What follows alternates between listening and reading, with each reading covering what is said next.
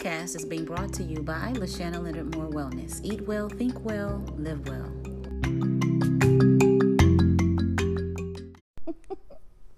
hey, Well Life family and new visitors or returning listeners.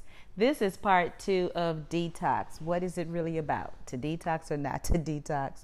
Um, I was laughing because I love the show uh, Modern Family. I was wrapping up watching an episode, just unwinding from today. Um, I recorded part two earlier today, and it's later in uh, the evening as I am bringing you part two. And I love this show. It's so much quick wit and humor. Uh, the characters are hilarious.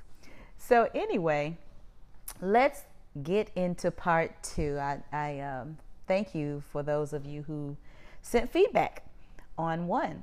Do we need to do a wellness check? A lot can happen in a matter of hours.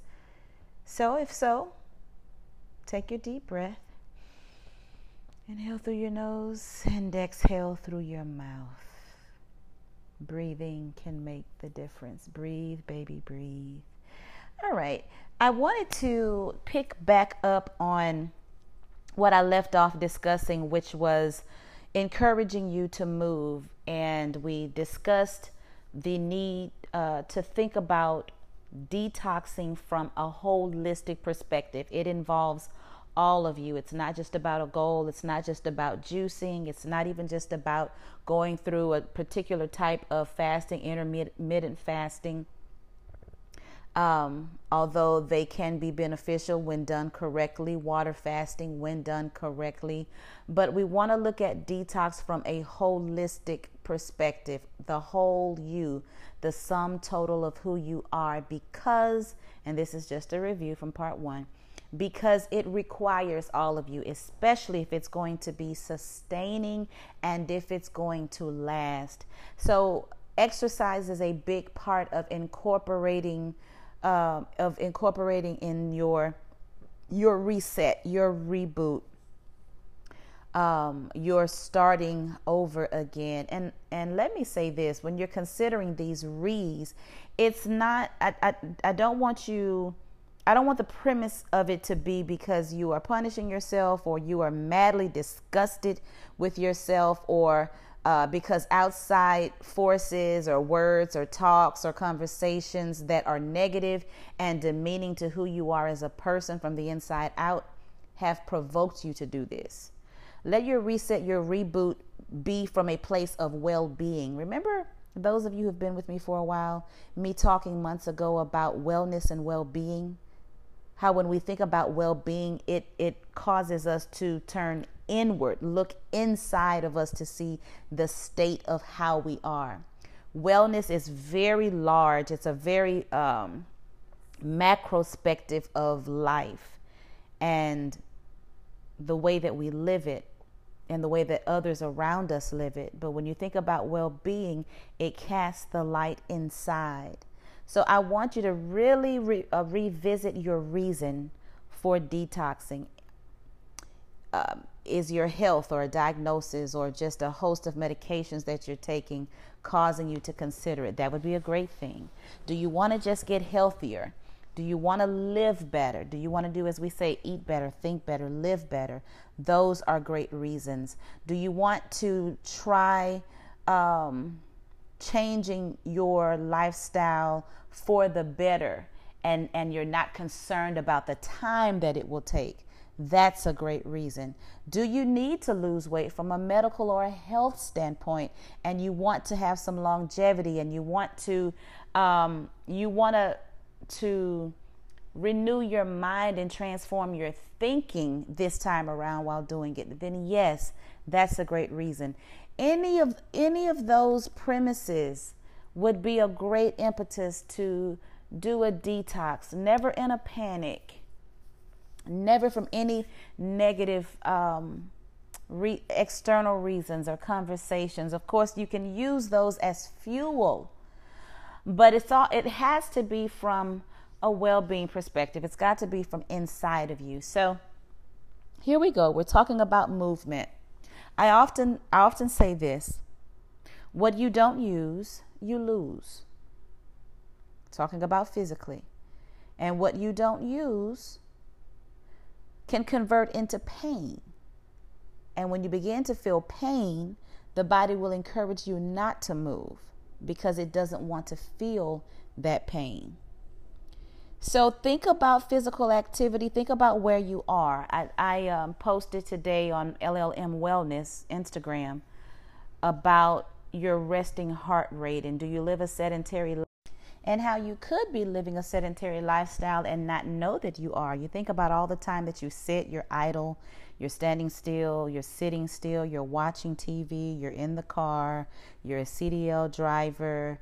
Uh, you are working remote, you're working from your bed, all of these different ways in which life can be sedentary. And even if you work out, hey babe, even if you work out an hour within a day, no matter what that activity level is, or hour and a half, or one to two hours, or a 30 minute uh, split workout, what's going on with the other 20 hours, 21 hours, 22 hours of the day. And so that's something to really think about. That sedentary life can be uh, more prominent, prominent than what many of us believe. So when you think about your resting heart rate and you think about um, movement and how movement is important, especially as you are aging and growing and going through life you want to make sure that your body is getting the proper care, that, that you are um, elevating your heart rate, that you're burning calories, that you are keeping your joints familiar with what movement feels like. Granted, that can be altered sometimes, it may have to be modified at times. Maybe you're able to increase the type of workout that you do, uh, diversify your workout, switch it up, change it up. I have definitely noticed this year, 2020, that people are taking much more care and thought about their bodies. I see people out working out, walking, riding their bikes, doing circuits and holding camps outside. Some people are, are choosing to go back to the gym. Whatever, excuse me, whatever you choose to do, make sure you move. Remember um, the phrase that I like to that I'd like to coin. What you don't use, you lose. What you lose can convert to pain. Pain will message to the body to you not to move because it doesn't want to feel that. So, detoxing, resetting, rebooting involves exercise. Okay? From there, I want to talk to you about um, go back to the foods. The, I was talking about do's and don'ts, and I'll give you an example of what a good nutrition do- detox can look like. For those of you who are familiar with juicing, you know that um, it is important to um, look at the calories that you're consuming, to watch the gram into the grams of sugar intake, your sugar intake, the grams of sugar that you're consuming, typically no more than 12 grams of sugar per serving. You want your juice to be loaded with more vegetables than fruit. And even though fruit is a natural sugar, the idea of a detox, of any kind of detox, remember this whole holistic detox is to cleanse, then it does involve what you choose to consume and why you are consuming it. So, the Smoothie Kings, and I don't want to just throw brands out there uh, as if I'm trying to speak negatively about them or to discourage you, but from the principle of what we're speaking on so that you have the knowledge that you need. Okay. When you go to these shops, you go to all of these places that uh, make smoothies and make juices. The one thing that I want you to consider looking at is the sugar content, not just the calories, not just the protein, but the sugar. Remember what I said in part one about the neurological addiction of sugar and how once you get addicted to sugar, it, it takes more than just willpower to break. And we'll, we will have a separate um, episode on that. I think I actually have a blog about sugar. Um, you may want to check that out. I'm talking about sugar. in one of my blogs. So, you want to think about foods that are going to be loaded with nutrient rich, nutrient dense calories, your cruciferous vegetables, all of your water based vegetables, so that you stay dehydrated, not dehydrated, so that you stay hydrated correctly. Plant based protein. Um, we talked about how to look for proper poultry. Um, you want to consider foods that are great detoxing foods. In addition to cruciferous, think about the grapefruit, your citrus. You've heard about bone broth. If not, you can consider bone broth. Bone broth is, is excellent. It's not the end all be all, uh, but it is an excellent source of cleansing the body. Berries are great because they are low in sugar and they are high in antioxidants.